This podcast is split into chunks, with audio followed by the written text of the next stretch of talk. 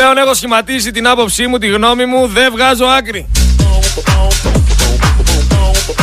Μας το παίζουν όλοι οι αθώες περιστέρες, ενώ στην ουσία είναι οι διάολοι οι ίδιοι.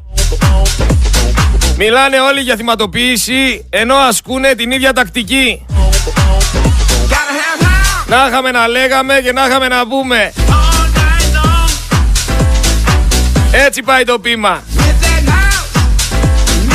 Εν τω μεταξύ σε αυτόν τον κόσμο όλοι οι τέλειοι μαζεμένοι, όλοι οι τέλειοι, όλοι οι σωστοί που δείχνουν το διπλανό τους και λένε ότι είναι λάθος, ότι είναι έτσι, ότι είναι αλλιώς. Ρε ξυπνήστε, πλύντε το πρόσωπό σας, πλύντε τα δόντια σας και ταχτείτε στο καθρέφτη και ξεκινήστε να γίνεστε καλύτεροι άνθρωποι. Να σχολιάζετε τον εαυτό σας. Να προσπαθείτε να βρείτε τι κάνετε λάθος. Να έχετε αυτογνωσία. Μη μας το γυρνάς στο πιφτέκι τώρα μεσημεριάτικα;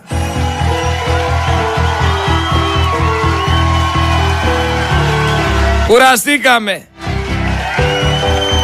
Από εδώ το πας, από εκεί το πας, το γυρνάς στο πιφτέκι. Και είστε πάρα πολλοί εκεί πέρα έξω οι οποίοι δεν έχετε σωστή αντίληψη. Σας τα λέω καθημερινά, έχει μαλλιάσει η γλώσσα μου, έχουν πέσει τα μαλλιά μου. Δεν έχετε σωστή αντίληψη.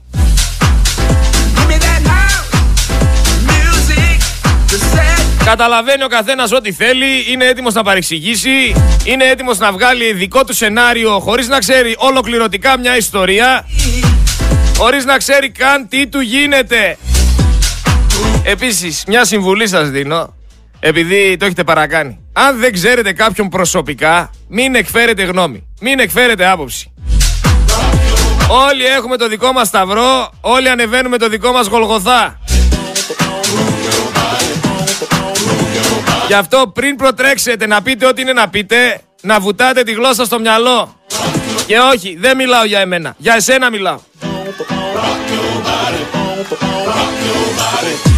Τώρα θα μου πεις σωστή αντίληψη βλέποντας τηλεόραση, σωστή αντίληψη διαβάζοντας τις ισοσελίδες αυτές τις τιμένες, σωστή αντίληψη έχοντας στο μυαλό μας όλη μέρα το TikTok, το Instagram, το Facebook και όλα τα άλλα, ε, δύσκολο το κόβω. Πολύ δύσκολο. Η ψηφιακή αυτή εποχή έχει φέρει νέες συνειδήσεις. Οι συνειδήσεις τους γράφουν πάνω TikTok, Instagram, Reel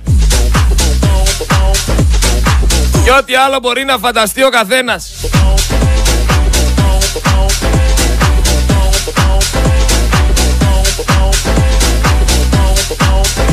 Με βλέπουν στον δρόμο, με λένε πως δεν σε τσιμεντώσανε ακόμα. Πολλά είπες, πολλά έκανες, πολλά έρανες. Ό,τι γουστάρω θα κάνω. Και δεν θα ρωτήσω κανέναν. Και εδώ που έχω φτάσει, έχω φτάσει γιατί είναι αυτός ο χαρακτήρας μου, γιατί είμαι ο εαυτός μου.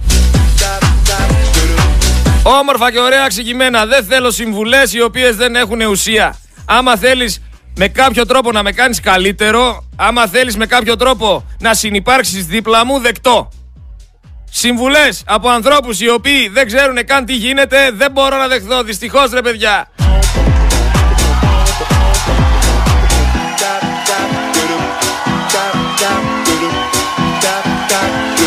Άντε γιατί όλοι αθώες περιστέρες είστε. Μόνο να μιλάτε ξέρετε. Μόνο να κελαϊδάτε. Όλα τα άλλα δεν τα σχολιάζω.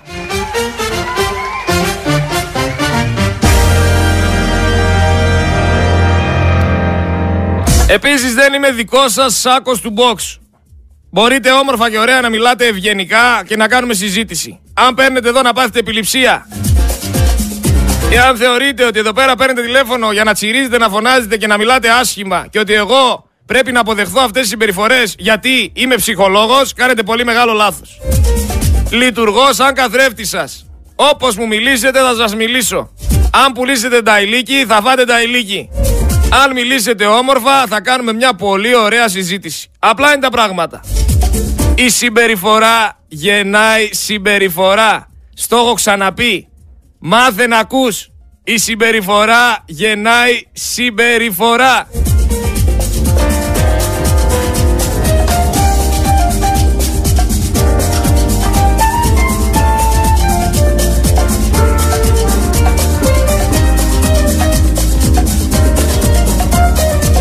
Λοιπόν, θέλω να σας εξηγήσω όμως γιατί χθες ένας ακροατής με έστειλε μήνυμα και ήθελε να συζητήσουμε για το πώς ακριβώς λειτουργεί μια δημοσκόπηση.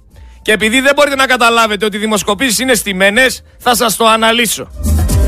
Πώς λειτουργεί λοιπόν μια δημοσκόπηση;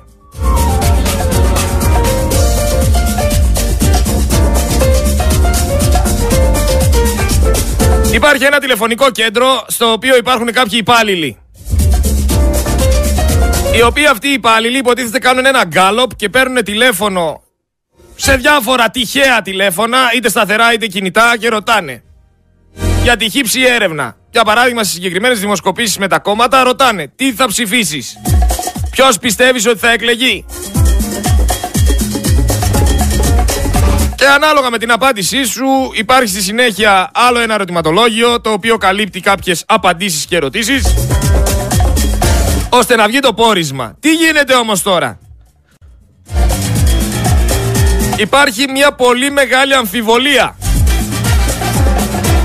Μια πολύ μεγάλη έλλειψη εμπιστοσύνης από τη δική μου πλευρά πάντα. Γιατί; Ποιος μπορεί εμένα να μου πει ότι υπάρχει έλεγχος στη συγκεκριμένη έρευνα, εφόσον οι εταιρείες αυτές είναι μονοπόλια, είναι ιδιωτικές και κάνουν ό,τι γουστάρουν. Και τα ερωτήματα είναι πάρα πολλά.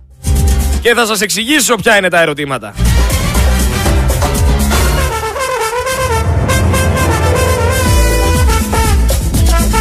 Και από τα ερωτήματά μου θα καταλάβετε και γιατί αυτές οι δημοσκοπήσεις είναι στημένες.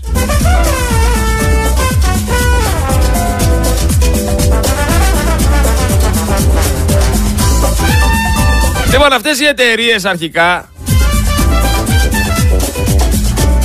δεν μπορούν να πούν σε κανέναν αν τα τηλέφωνα αυτά που καλούν είναι στημένα. Όχι όλα, κάποια. Με λίγα λόγια. Μετράς ό,τι μετράς στον κάλο που κάνεις. Τα ποσοστά. Με τηλεφωνικές κλήσεις οι οποίες συνδέονται από ένα ερωτηματολόγιο το οποίο περιλαμβάνει συγκεκριμένες ερωτήσεις. Ποιον ψηφίζεις. Άμα ο άλλος σου πει Πες μου ποια κόμματα υπάρχουν από τα μικρά κόμματα. Ποιο θα πεις πρώτο, ποιο δεύτερο, ποιο τρίτο, ποιο θα σημειώσεις. Υπάρχει έλεγχος σε αυτό; Δεν νομίζω. Επίσης, δεν έχω κανέναν τρόπο εγώ να ακούσω ολοκληρωτικά όλη την έρευνα. Γιατί σου λέει η χύψη εταιρεία η δημοσκοπική. Έλα και άκου τις κλήσεις. Μα ρε φίλε, άμα εσύ κάνεις ένα γκάλωπ τρεις μήνες, υπάρχει δυνατότητα να πάω εγώ να ακούσω κλήσεις; Από τρεις μήνες. Πρέπει να φάω τρεις μήνες από τη ζωή μου για να δω άμα ισχύει το γκάλωπ σου. Επί της ουσίας δεν υπάρχει κανένας φορέας και κανένας τρόπος για να ελεγχθεί η διαδικασία και το αποτέλεσμα αυτής της δημοσκόπησης ούτε για το αν τα τηλέφωνα είναι στημένα, ούτε για το αν έχουν πάρει εκεί που έχουν πάρει και έχουν πάρει τις σωστές απαντήσεις που αυτοί θέλουν. Δεν μπορεί κανένας να το εγγυηθεί. Επίσης οι εταιρείες δεν υποχρεούνται να ηχογραφούν και να παραδίδουν αρχείο όλων των κλήσεων που διεξάγουν.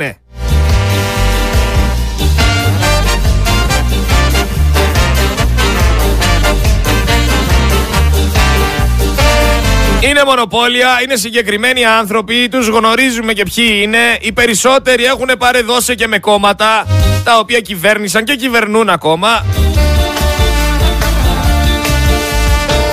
Και αυτές οι δημοσκοπήσεις δεν αφορούν μόνο τα κόμματα που βγαίνουν και είναι λάθος. Αφορούν και ραδιόφωνα πολλές φορές. Υπάρχουν και εταιρείες οι οποίες κάνουν δημοσκόπηση ακροματικότητας. Που και εκεί ισχύουν όλα αυτά τα ερωτήματα που έθεσα. Ποιος μου λέει επίσης σε μένα ότι αυτή η χύψη εταιρεία δεν μπορεί να δωροδοκηθεί, δεν μπορεί να πάρει, ας πούμε, δηλαδή λεφτά κάτω από το τραπέζι για να βγάλει ένα χύψη συμπέρασμα ή ένα χύψη πόρας, πόρισμα.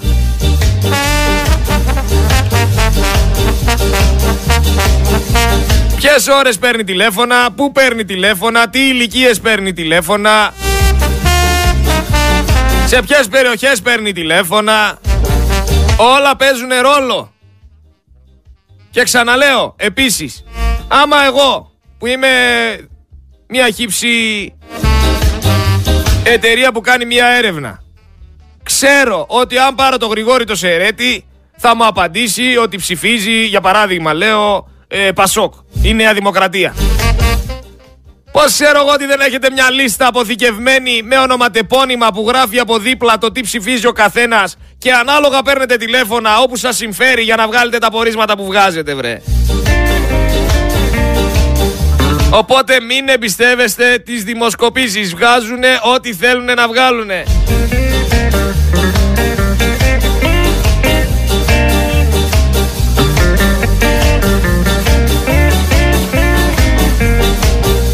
Εδώ στις έρευνες ακροματικότητας των ραδιοφώνων παίρνουν τηλέφωνο μόνο τοπικά.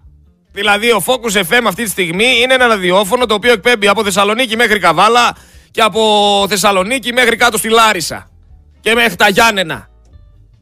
Παίρνουν τοπικά μόνο στη Θεσσαλονίκη για να ακούσουν π.χ. την ακροαματικότητα του ραδιοφώνου. Έλα ρε αδερφέ εδώ όμως. Γιατί είναι 2023 έχουμε, δεν έχουμε 1991.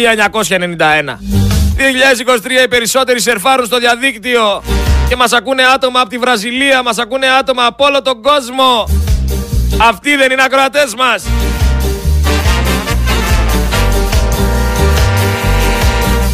Αυτοί δεν είναι άνθρωποι οι οποίοι ακούνε Focus FM 103 6. Φέρνω σαν παράδειγμα τώρα την έρευνα γραμματικότητας προς τα ραδιόφωνα. Μην ψηφίζετε στις δημοσκοπήσεις Ό,τι να είναι. Αν σας πάρουν τηλέφωνο από έρευνα γραμματικότητας δηλώνετε δυνατά Focus FM ακούμε. Είναι σημαντικό και για μας και για αυτούς όλους εκεί πέρα έξω οι οποίοι προσπαθούν να εκμεταλλευτούν ό,τι προσπαθούν να εκμεταλλευτούν. Έτσι για να καταλαβαίνετε λίγο πώς λειτουργεί το πράγμα.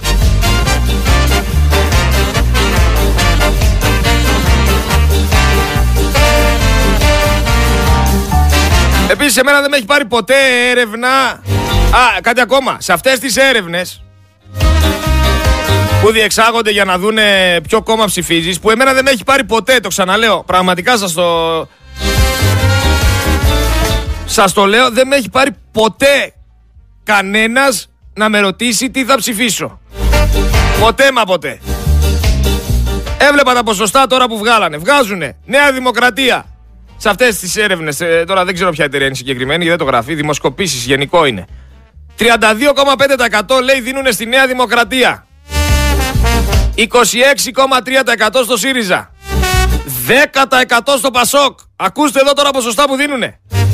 5% στο ΚΚΕ. 4,3% στο ΜΕΡΑ 25 και 3,3% στην Ελληνική Λύση. Αυτή η δημοσκόπηση. 10% το Πασόκ, ρε παιδιά. Θέλετε να με τρελάνετε; Δεν υπάρχει καμία περίπτωση. 6% με το ζόρι θα πάρουνε. 32,5% τη Νέα Δημοκρατία. Ρε ο Μητσοτάκης δεν γεμίζει ούτε πλατεία. Πώς βγαίνουν αυτοί οι αριθμοί ρε παιδιά; Δεν μπορώ να το καταλάβω. Αν δεν είναι στη μένα τότε τι είναι; Σοβαρά μιλάω. Επίσης λέει ότι από όλο αυτόν τον κόσμο που καλούνε ψηφίζει και κάθεται να ψηφίσει και να ασχοληθεί και να απαντήσει σε όλα τα ερωτήματα μόνο το 7% των ερωτηθέντων. Δηλαδή με το 7% από όλους όσους ρωτάτε, βγάζουμε εμείς πόρισμα για το πόσο έχει το κάθε κόμμα ή το κάθε ραδιόφωνο ακροματικότητα. Ε, ποσοστό τέλος πάντων. Τα μπέρδεψα λίγο τώρα γι' αυτό. Θεωρώ ότι αν δεν υπάρχει έλεγχος στις έρευνες δεν μπορούμε να μιλάμε ότι είναι αντικειμενικές. Δεν μπορούμε να το λέμε με τίποτα. Να υπάρξει έλεγχος. Δηλαδή να υπάρχουν ηχογραφημένες κλήσεις στις οποίες ελέγχει ένα ακόμα άτομο είτε από το κράτος είτε από οπουδήποτε. Έχουμε τόσους δημόσιους υπάλληλους που ταξίνουνε. Ας βάλουν να ακούνε τα τηλέφωνα που παίρνουν οι έρευνες ακροαματι... Ε, ακροματικότητας και οι έρευνες για το ψήφο και πάει λέγοντας για να δούμε αν όντως ισχύουν τα ποσοστά. Τι πάει να πει δεν τους ακούει κανένας και βγάζουν αυτοί ό,τι πόρισμα βγάζουν. Να υπάρχει έλεγχος και δεν λέω να υπάρχει έλεγχος μόνο εκεί. Γενικά στη χώρα να υπάρχει έλεγχος.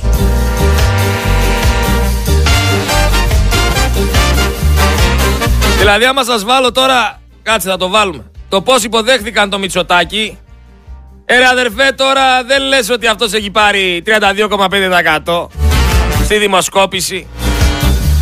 Σοβαρά μιλάμε τώρα, μεταξύ μας μιλάμε.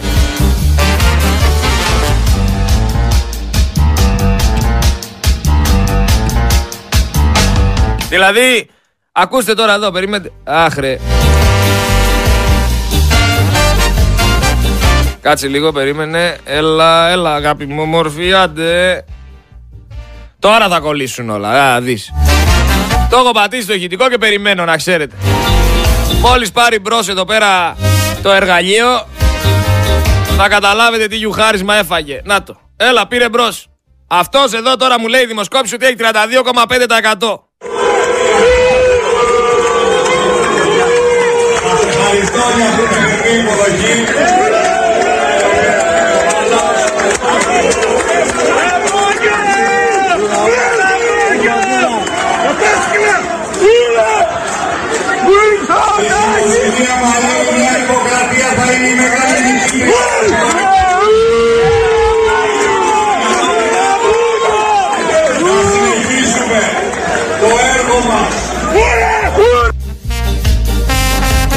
το 32,5% αυτός. Γελάνε και οι πέτρες. Και τι λέει, ευχαριστώ πάρα πολύ λέει για τη θερμή υποδοχή ο άνθρωπος ρε παιδιά. Το μας τρελάνουνε τελείως. Είναι δυνατόν να σε γιουχάρουνε και να λες ευχαριστώ πολύ για την υποδοχή και θα συνεχίσουμε το έργο μας. Στην καβάλα ρε παιδιά. Έλα Χριστέ και Κύριο, ο άνθρωπος είναι μοναδικός. Έχει ξεπεράσει κάθε γελία καρικατούρα. Δεν είναι ο, μόνο, ο μόνος όμως γελίος, γιατί για μένα είναι γελοί οι άνθρωποι οι οποίοι προσπαθούν να αποδείξουν ότι είναι σωστοί ενώ είναι λάθος. Αυτή η συγκεκριμένη για μένα δεν είναι λάθος ούτε σωστή. Για μένα είναι επικίνδυνη.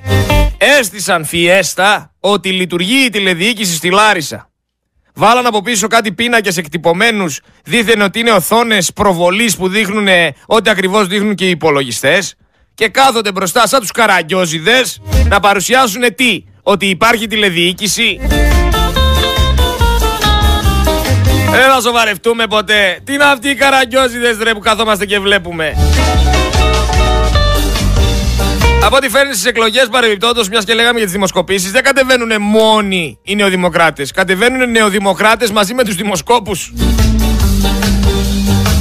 Ξαναλέω όμως και θα το λέω κάθε μέρα μέχρι τις 21 Μαου. Δεν ψηφίζουν οι δημοσκόποι. Ψηφίζει ο ελληνικός λαός.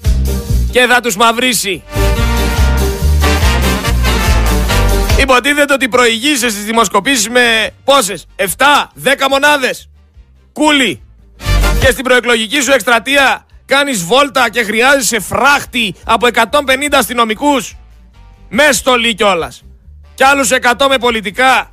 Και μου λες ότι είσαι αγαπητός από τον κόσμο και ότι ο κόσμος σε θέλει. Ποιον κοροϊδεύεις ρε φίλε; Εντάξει είπαμε υπάρχουν πολλά χαϊβάνια αλλά όχι και έτσι. Εσύ το έχεις παρακάνει. Αυτό δεν υπάρχει πουθενά άλλου.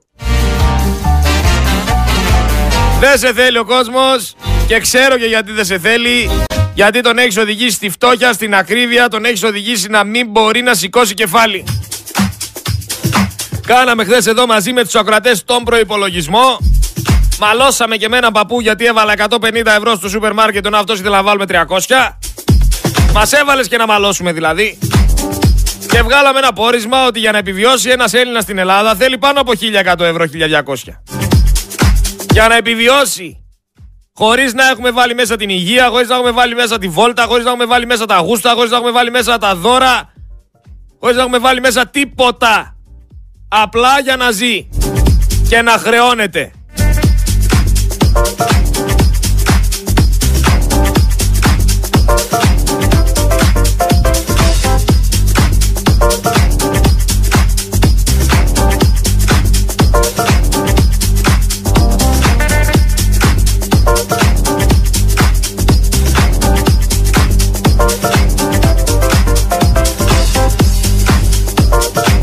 Δηλαδή εντάξει.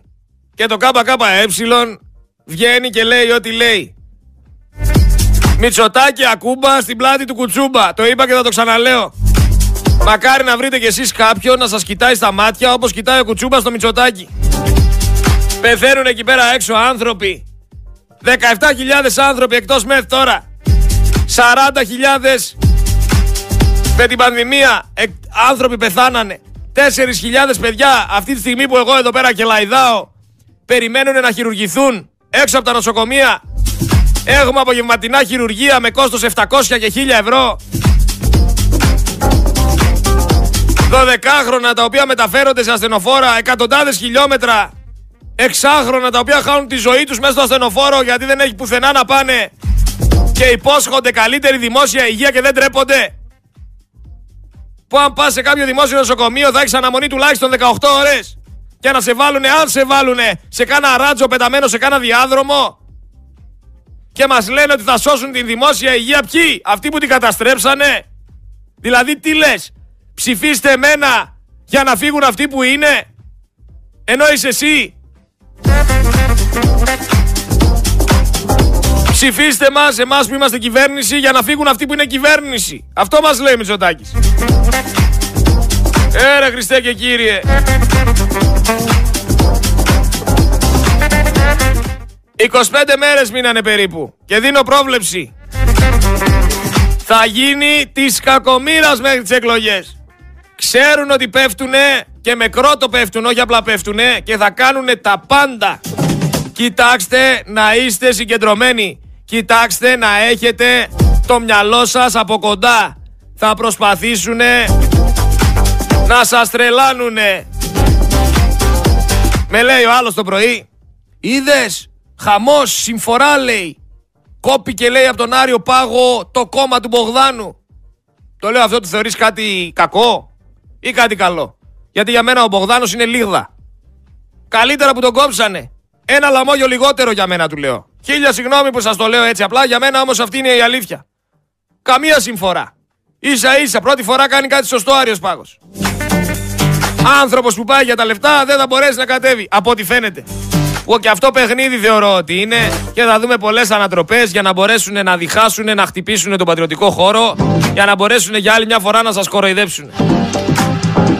Ποιο Μπογδάνος τώρα, καθόμαστε συζητάμε για τον Μπογδάνο, ρε παιδιά. Δηλαδή για το Θεό, στη Νέα Δημοκρατία δεν ήτανε. Φάπα δεν έφυγε, έφαγε και έφυγε. Και έκλαιγες σε όλα τα κανάλια εκεί πέρα, δεν με παίζουν πλέον και δεν με βγάζουν. Ένωσε δυνάμεις με τον έναν, με τον άλλον. Ενώ δεν τα ταιριάζουν στην ιδεολογία ούτε στις απόψεις. Γιατί, για να μπει στη Βουλή, για να πιάσουν το 1,5% και να αρπάξουν το χρήμα, βρε. Φλέβες στο μέτωπο έβγαλα για να σας τα λέω και δεν τα ακούτε. Έτσι πως πάει το πράγμα, βλέπω τη βενζίνη το 2027 να πηγαίνει περίπου στα 5 ευρώ. Βλέπω να παίρνουμε ψωμί με κάνα 5 ευρώ. Βλέπουμε το γάλα με κάνα 6 ευρώ. Το πιτόγυρο με κάνα 10 ευρώ. Αλλά θα σας λέω Μητσοτάκης παιδιά θα σας πάω το μισθό στα 950 ευρώ. Εδώ σας βγάλαμε εμείς εδώ πέρα το ακροατήριο όλο μαζί, μαζί με μένα φυσικά. Βγάλαμε ότι θέλουμε περίπου στα 1200 ευρώ για να μπορέσουμε να επιβιώσουμε και αυτό σου λέει θα σου πάω το μισθό στα 9,5 εκατοστάρικα. Και πάλι θα χρεώνεσαι. Και πάλι δεν θα έχεις πάει στην, στο νοσοκομείο ή στο φαρμακείο. Και πάλι δεν θα έχεις πάρει αυτά που θα έπρεπε να έχεις πάρει. Και πάλι μέσα θα είσαι βρε ξύπνα. Σε κοροϊδεύει ποιος; Ο Ράνταλ από το μεγάλο διάλειμμα. Για όσους βλέπανε μεγάλο διάλειμμα. Δεν ξέρω. Μερικοί είστε και πολύ μεγάλη σε ηλικία. Το παιδικό μου, ρε. Ο Ρουφιάνος εκεί από το μεγάλο διάλειμμα, ένας με κάτι μπουκλίτσε, ίδιος με το Μητσοτάκι, που πήγαινε στο καθηγητή και τα έλεγε όλα. Αυτός που δαπάνησε 60 δις ευρώ σε 4 χρόνια είναι δυνατόν; Αυτός που διέλυσε τη μεσαία τάξη, την υγεία, την παιδεία, τους θεσμούς μας λέει να το ξαναψηφίσουμε; Και κάποιοι από εσάς το σκέφτεστε; Και κάποιοι από εσάς λέτε ναι είναι κατάλληλος. Σε τι είναι κατάλληλος; Λοιπόν η ερώτηση σήμερα αυτή θα είναι. Για ποιο λόγο θεωρείτε ότι ο Μητσοτάκης είναι κατάλληλος να ξανακυβερνήσει; Αυτή είναι η ερώτησή μου και αύριο θα ρωτήσω για τον Τζίπρα. Όχι αύριο είναι... Ναι, αύριο θα έχουμε εκπομπή κανονικά μία-τρει. Αύριο θα ρωτήσω για τον Τζίπρα γιατί πιστεύετε ότι είναι κατάλληλος. Για να δούμε τι έχετε να πείτε.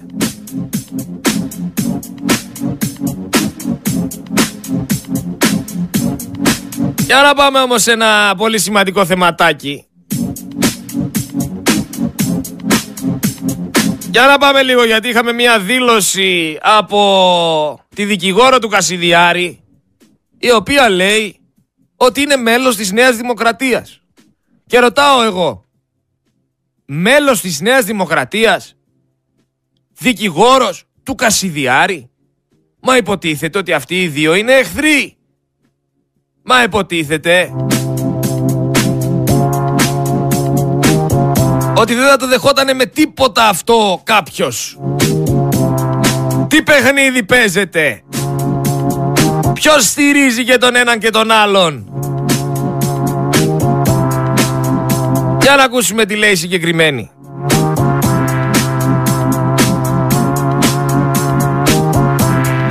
Γιατί ξέρετε, ιδεολογικά φανταστείτε ότι δεν ανήκω καν στο χώρο που εκπροσωπεί το Εθνικό Κόμμα Έλληνες. Δεν μπορούμε να εργαλειοποιούμε τη δικαιοσύνη όμως για να μας λύνει τα πολιτικά μας Αυτό ήταν ένα ερώτημα που, το οποίο ήθελα να σας θέσω. Δεν είναι δυνατόν. Εάν ε, εκπροσωπείτε και ως μέλος του κόμματος ή ως νομικό. Συγγνώμη που το ρωτάω. Δεν είναι ντροπή. Δεν είναι, ε, όχι, προσωπεί. Προ, προ... Είστε μέλος τη Χρυσής Αυγής. Καθόλου. Εγώ ανήκω μάλιστα στο φιλελεύθερο χώρο και είμαι χρόνια μέλος της Νέας Δημοκρατίας. Α, είστε μέλος της Νέας Δημοκρατίας. Αυτό, αυτός, αυτό με κάνει. Σα και ειλικρινία. Βεβαίως, μα με ξέρουν όλοι. Γιατί γιατί ξέρετε, ιδεολογικά φανταστείτε ότι δεν ανήκω καν στο χώρο που εκπροσωπεί το Εθνικό Κόμμα Έλληνες. Δεν μπορούμε να εργαλειοποιούμε τη δικαιοσύνη όμως για να μας λύνει τα πολιτικά μας Αυτό ήταν ένα ερώτημα που, το οποίο ήθελα να σας θέσω. Δεν είναι δυνατόν. Εάν ε, εκπροσωπείτε και ως μέλος του κόμματος ή ως νομικό. Συγγνώμη που το ρωτάω. Δεν είναι ντροπή. Δεν είναι, ε, όχι, προσωπεί. Προ, προ... Είστε μέλος τη Χρυσής Αυγής. Καθόλου. Εγώ ανήκω μάλιστα στο φιλελεύθερο χώρο και είμαι χρόνια μέλος της Νέας Δημοκρατίας. Α, είστε μέλος της Νέας Δημοκρατίας. Αυτό, αυτό, αυτό με κάνει. Σας και ειλικρινία. Βεβαίως, μα με ξέρουν όλοι. Γιατί. Φαντα... Κι όμως για μένα είναι ντροπή να είσαι μέλος της Νέας Δημοκρατίας. Για μένα είναι ντροπή.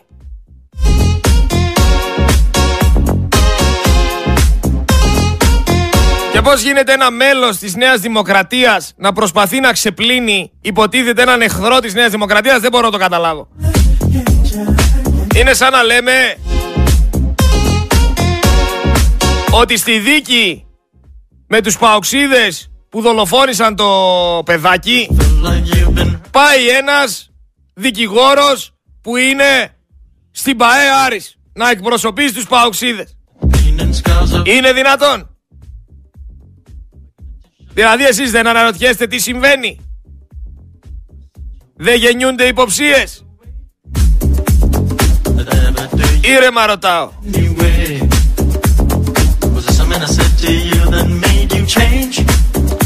Θυμάστε όμως και εκείνα τα 22 εκατομμύρια ευρώ πρόστιμο στον άμμο της Μικόνου.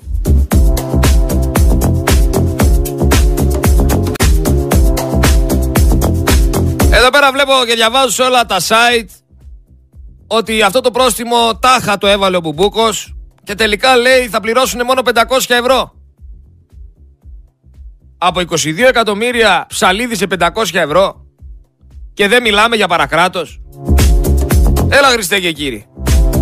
Πώς έγινε αυτό;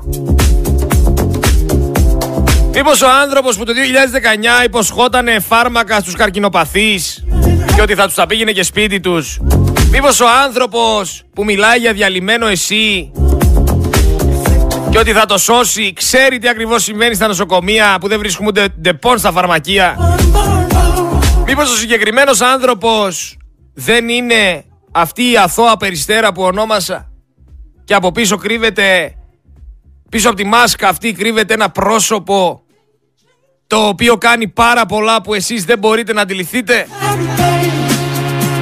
Μήπως το παρακράτος λοιπόν φοράει μάσκα κράτους;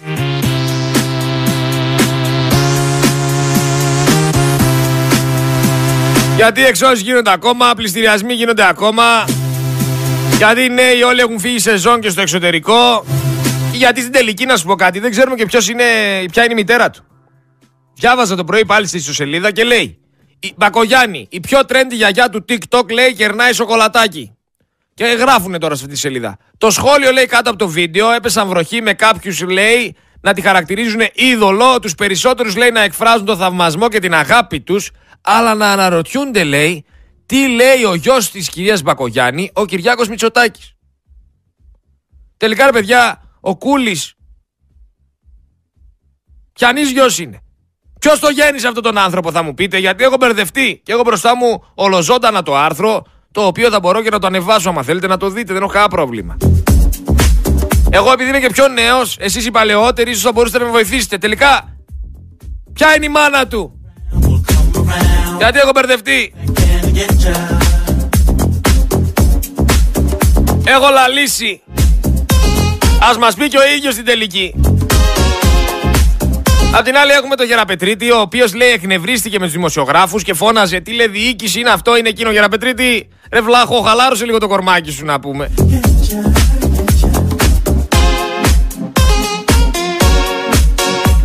Το άλλο το τραγικό Βγήκε φωτογραφία με ένα ζευγάρι, υποτίθεται που παντρευόταν και είναι ιστορική στιγμή και πάει λέγοντας. Και τώρα βλέπω εδώ πέρα και διαβάζω ότι αυτή η συγκεκριμένη κυρία θα είναι υποψήφια βουλευτής. Μόνο στο στενό κύκλο κάνει ό,τι κάνει. Τόσο πολύ, ρε παιδί μου. Επικοινωνολόγοι του τι κάνουν, δεν κάνουν τίποτα. Εδώ με λέει ένας στον τέρι το χρυσό, λέει πρέπει να καλέσει την εκπομπή για να απαντήσει σε όλα. Συμφωνώ. Όπως και να έχει φίλοι μου, η Τουρκία κατοχύρωσε πλέον και νόμιμα στην Ευρωπαϊκή Ένωση τον όρο τουρκικό Αιγαίο και άντε να τις τον πάρουμε πίσω.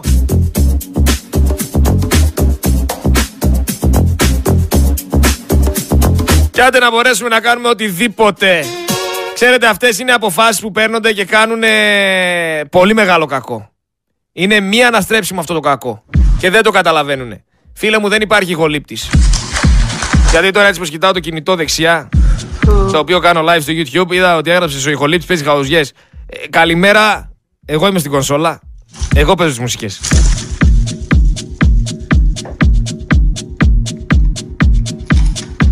Θεωρώ ότι φοβάται την ψήφο της νεολαίας ο Μητσοτάκης και γι' αυτό το λόγο θέλει καλοκαιριάτικα να κάνει τις εκλογές, αν και το συμφέρει δεύτερη Κυριακή να είναι 2 Ιουλίου. Ξέρετε, οι νέοι θυμούνται πολύ καλά ποιος τους έδωσε megabyte για να κάνουν το εμβόλιο; Και ποιος τους προστάτεψε από τον κορονοϊό ρίχνοντα τους ξύλο στις πλατείες; Ξέρουν πολύ καλά για ποιο λόγο πάνε εκεί πέρα και κάνουν ό,τι κάνουν και δουλεύουν σαν σκλάβοι κάτω από τον ήλιο ξυπόλοιτοι. Ξέρουν ποιος ευθύνεται; Και δεν τον συμφέρει το Μητσοτάκι να ψηφίσει αυτό το 4% που έχει φύγει η σεζόν. Γι' αυτό κάνει ό,τι κάνει. Είχαμε έκρηξη στο νέο Ηράκλειο σε καφετέρια η οποία έχει ανοίξει πριν 20 μέρες. Είχαμε καταγγελία βόμβα για το διευθυντή του ΟΣΕ ο οποίος σκοτώθηκε στο Λαγονίσι. Αυτά περάσανε έτσι. Ούτε καν τα σχολίασε κανένας. Τους δύο θανάτους αυτούς στα τροχέα που είχαμε. Άνθρωποι οι οποίοι ξέρανε πολύ μεγάλες αλήθειες για την τηλεδιοίκηση. Κανένα κανάλι δεν ασχολήθηκε, τροχέα ήτανε γεια σας. Κανένας δεν έχει εμβαθύνει ακόμα και σήμερα για το τι ακριβώς μπορεί να έχει συμβεί εκεί πέρα.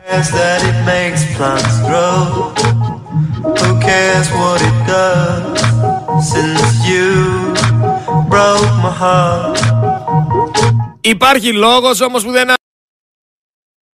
ασχολήθηκαν. Μήπως γιατί η τηλεδιοίκηση είναι ουτοπική; Έχουμε από την άλλη τη Δόμνα τη Μιχαηλίδου η οποία τι λέει; Οι φασίστες λέει δεν με φοβίζουν ούτε στον Πειραιά ούτε πουθενά άλλου στην Ελλάδα.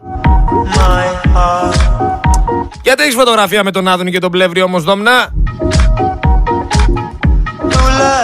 Γιατί ξέρεις πολλές φορές εγώ μπορώ να θεωρήσω ότι όταν αποκαλύπτει από το βήμα της Βουλής στοιχεία μιας δωδεκάχρονης μια συγκεκριμένη κυρία με το όνομα Δόμνα Μιχαηλίδου και μετά από λίγο καιρό μπουκάρουνε άγνωστη σπίτι αυτινής της κοπέλας με μαχαίρι και προσπαθούν να τη σκοτώσουνε. Εγώ προσωπικά αν ήμουν εισαγγελέας θα σε καλούσα. Θα σου έλεγα έλα εδώ. Εσύ έδωσες οδό, διεύθυνση, σχολείο. Εσύ έθεσες σε κίνδυνο τη δωδεκάχρονη. Ευθύνεσαι για να μην έχουμε κενά. Έτσι δόμνα. Κάτι άλλο που σχολίαζα για αυτά τα παιδιά για τη σεζόν που έλεγα ότι να μπορέσουν κατά πάσα πιθανότητα άμα υπάρχει σωστή διεξαγωγή να πάνε να ψηφίσουν στο πιο κοντινό εκλογικό κέντρο με την ταυτότητά τους. Γιατί μου λέει ο άλλος και θα, θα γίνει νοθεία και θα γίνει το ένα και θα γίνει το άλλο. Αρέσει. Αυτή τη στιγμή, αν ο άλλος είναι στη Νέα Υόρκη ή στο Σίδνεϊ, θα μπορεί να πάει να ψηφίσει. Αλλά ο νέος που είναι στη δουλειά του σε κάποιο νησί δεν θα μπορεί. Για ποιο λόγο δεν θα μπορεί λοιπόν, δεν μπορώ να το καταλάβω. Είμαι τόσο χαζός. Ο άλλος από τη Νέα Υόρκη και το Σίδνεϊ να μπορεί και ο νέος από τη Μύκονο και από την Πάρο να μην μπορεί γιατί; Πείτε μου εσείς γιατί.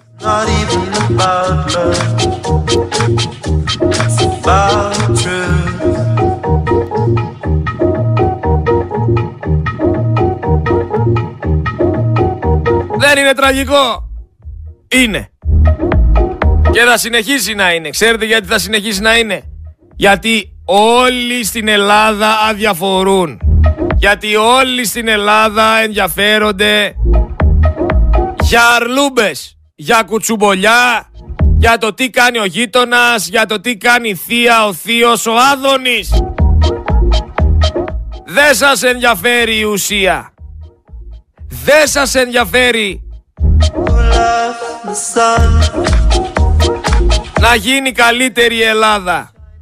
Δεν θέλετε να σηκωθείτε από τον καναπέ σας να αγωνιστείτε και το έχετε αποδείξει έμπρακτα. Ξέρετε, οι περισσότεροι πετάνε τον μπαλάκι αλλού. Γιατί εμείς, γιατί αυτοί, γιατί εκείνοι. Κανονικά πρέπει να λέμε όλοι μαζί. Αλλά δεν υπάρχει καμία ένωση και δεν θα υπάρξει έτσι πως πάτε. Γιατί δεν σας ενδιαφέρει ξαναλέω. Τη φουφού, το φραπέ, τα τσιγαράκια, τη ρετσίνα και πέντε φράγκα στην τσέπη και όλα καλά. Και τα φράγκα να κοπουνέ που κόβονται που έχουν κοπεί βασικά, όχι κόβονται δεν θα αλλάξει κάτι. Γιατί, γιατί πάλι κάπως θα, θα προσπαθήσετε να τη βγάλετε και Άγιος ο Θεός.